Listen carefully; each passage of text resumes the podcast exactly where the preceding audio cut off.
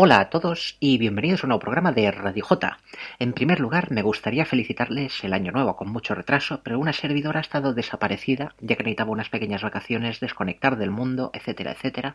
Aunque no es que haya hecho mucho con la situación de arresto domiciliario forzoso que nos han llevado con este toque de queda y toda la pesca, pero vamos a empezar el primer podcast del año con varios temas divertidos. Vamos a empezar. Como ya saben, con el tema del bicho, porque es bicho, bicho, bicho, bicho, bicho, ya saben que hasta las gallinas se han vuelto locas por tanto bicho, ya no, ya no hacen coco, coco, hacen otro ruido, que también empieza por co, pero la cuestión es que vamos viendo que todo esto se está yendo a la mierda de una manera que no sé si ustedes han visto South Park, que como ya hice un programa, ya les dije que la crítica social era buenísima, vemos que las medidas antibicho parece que se estén tomando con una ruleta, o más allá de eso, había un capítulo de South Park que era muy divertido, que era una crítica al sistema económico en general, en el que para tomar las decisiones económicas lo que hacían era tener una ruleta, imagínense una ruleta, la típica ruleta o, en el suelo, con varios mm, rescate, eh, nacionalizar y así muchísimas opciones. Y lo que hacían para tomar una decisión importante era coger una gallina, cortarle la cabeza, soltarla dentro de, de ese círculo ruleta para ver dónde caía mientras tocaban una música con un... Pues bueno, la cuestión es que con eso se toman las decisiones. Y parece que realmente las medidas antibicho que están tomando sean hechas de igual forma. Porque estamos llegando a unos niveles, al menos aquí en Cataluña, en el resto de España es que ya no me aventuro a ver más porque es que me pongo enferma. Supongo que más de uno de ustedes le pasará igual.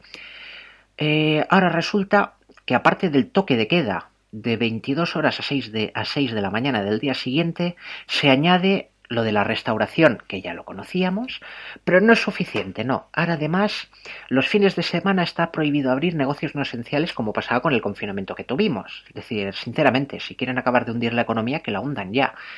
Básicamente lo que están haciendo es lo que les dije en un programa de los primeros que hice. Todo lo divertido da bicho y todo lo que no es divertido no da bicho. Y en este caso, claro, es decir, vamos a forzar temas económicos, no sé qué, el repunte de Navidades, que al final digan lo que digan, iban a decir que si iba a ser, que si no sé qué, que si iba a pasar, que si no sé cuántos, que si familias enteras, bla, bla, bla. Pues no lo han dicho. Si ustedes se lo paran a mirar y han pasado 15 días desde el inicio de fiestas y no ha sido tan exagerado.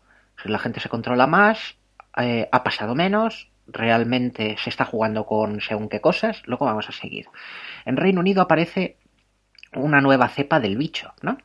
Curiosamente, aparte de justo en el momento que se consumaba el Brexit, eh, aparece una nueva cepa que parece que tenga relación, curiosamente, en, en el inicio de la vacuna. Es decir, mm, es un poco sospechoso. Y luego vamos viendo que en España se están detectando esta nueva cepa precisamente en los sitios donde se ha aplicado la vacuna primero. Si no me creen, pues búsquenlo ustedes. Pero quiero decir, ahí hay algo raro. Lo a mí que me digan conspiranoica, lo que les dé la gana. Pero todo esto, eh, en catalán diríamos que fa pudor de azucarrim, que es como que, huele mal, ¿no? Luego, mm, podemos seguir con más cosas. Por ejemplo, eh, con la nueva vacuna que se está utilizando, que no nos dan derecho de elección, por cierto, se quieren utilizar la de Moderna y la de Pfizer, no me acuerdo qué más, ¿no? Que funcionan por ARN mensajero. Entonces yo tengo una pregunta. Precisamente una de las medicaciones que se han utilizado para el tratamiento del bicho ha sido el remdesivir, que es un anti, antiviral porque evita la replicación ARN precisamente. Entonces, digamos que si alguien toma remdesivir, la vacuna no es efectiva, Luego, si miramos estudios precisamente de estas vacunas, vemos que pasa algo divertido. Se habla mucho de que se han contagiado más los que les habían puesto el placebo y toda la pesca y no sé qué, pero no dan datos de, estas personas. Es decir, vale que tiene que haber un anonimato. Pero ¿por qué no hay estudios de qué diferencia ha habido entre el grupo de pruebas de las vacunas real entre los que les han puesto la vacuna de verdad y los que les han puesto un placebo. Es decir, han tenido diferente manera de actuar socialmente, eh, han actuado con prepotencia, no se han tomado las medidas adecuadas. ¿Cuál ha sido la diferencia? Que le expliquen, porque hablar por encima es muy fácil. Es como una noticia que ha aparecido hace poco de que, no sé si era para el 2022, un meteorito acabará con la Tierra. Y dice, sí, con una probabilidad inferior al 1%. Pero eso no lo dicen. Es decir, están con un alarmismo. Lo mismo pasa con las profecías que ha habido del famoso Nostradamus, que diarios como La Vanguardia han querido conseguir clickbaits, es decir, conseguir eh, clics a toda costa y se han pasado por el forro las, las profecías o las cuartetas de Nostradamus. Si usted se le ocurre leer Nostradamus, se dará cuenta de que está dividido en centurias y cuartetas. Si algo es más largo que una cuarteta, es decir, cuatro frases, ya nos denostradamos, y así de claro se lo digo. Por lo tanto, lo tiene tan fácil como coger el diario de la vanguardia, profecías de Nostradamus para 2021 y bla, bla, bla, buscar por internet las profecías reales de Nostradamus y poner en un buscador lo que, lo que están diciendo en la vanguardia y verán que no tiene ningún sentido. Es decir, ya llega un punto de alarmismo que ya no se sabe lo que pensar. Y luego ya para terminar tenemos los medios de desinformación porque son medios de desinformación, ya no son ni de, comunicación ni nada. Es decir, están jugando por un lado a dar miedo, por el otro a intentar consolar, por un lado intentan decir que si lo de las vacunas hay que bien y no tiene efectos, y hombre, que una vacuna, un efecto los minutos de hacerlo, pues como que no, como no tenga una reacción eh, grave, un shock anafiláctico o algo semejante, pues es difícil que tenga efectos, ¿no? Pero claro, decirlo como si fuera aquí el, el granito, pues un poco estúpido, sinceramente. Pero la cuestión es que se nota que nos están tomando poco a poco por imbéciles desde muchos sitios. Por un lado crean alarma, por el otro siembran miedo, por el otro siembran la duda y están constantemente bombardeándonos con cosas contradictorias, al parecer, para acabar de volvernos locos. Pero no acaba ahí la cosa. Es como, ya lo dije, ¿dónde está la gripe este año? ¿Cómo puede ser que en algunos medios de comunicación digan tan pachos que solo se han detectado cuatro casos?